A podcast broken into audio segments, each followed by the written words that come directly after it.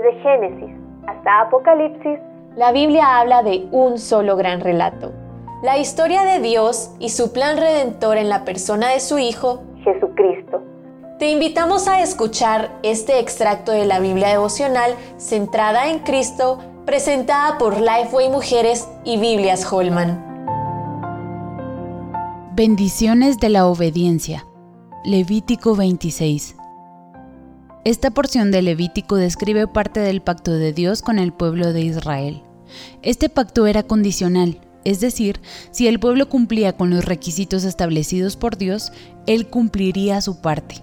El pacto consistía en que si el pueblo obedecía, Dios lo bendeciría. Las promesas eran tanto de índole material, prosperidad y seguridad física, como de índole espiritual, la promesa de que Dios moraría en medio de ellos.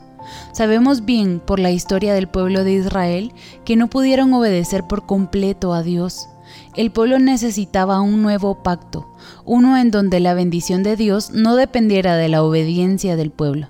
Se necesitaba un pacto unilateral, en donde solo por voluntad de Dios las bendiciones fueran otorgadas. Dios, a través del profeta Jeremías, anunció al pueblo de Israel la futura venida de ese nuevo pacto.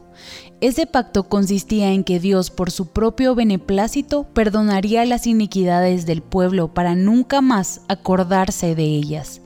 Este era un pacto en que Dios prometía que la ley ya no estaría grabada en piedra como un recordatorio de lo que se debía cumplir, sino que estaría grabada en sus mentes y sus corazones como algo que se quería cumplir. Este nuevo pacto se materializó en Jesús. Hebreos 8:6 lo llama el mediador fue él quien con su perfecta obediencia al Padre fue a la cruz y ofreció su vida para el perdón de nuestros pecados, cargó con la culpa de ellos y su sangre selló este nuevo pacto. Gracias a su sacrificio se cumplió la promesa de que habitaría en medio nuestro, lo cual se lleva a cabo a través del Espíritu Santo. Ahora las bendiciones espirituales están garantizadas. Nuestro ayudador está con nosotras, trae convicción de pecado, nos guía en momentos de incertidumbre y nos sostiene en la dificultad. Solo se espera de ti obediencia, y esto solo es posible al someterte al señorío de Cristo. ¿Qué tan atenta estás a su voz? ¿Qué tan dispuesta estás a obedecerla?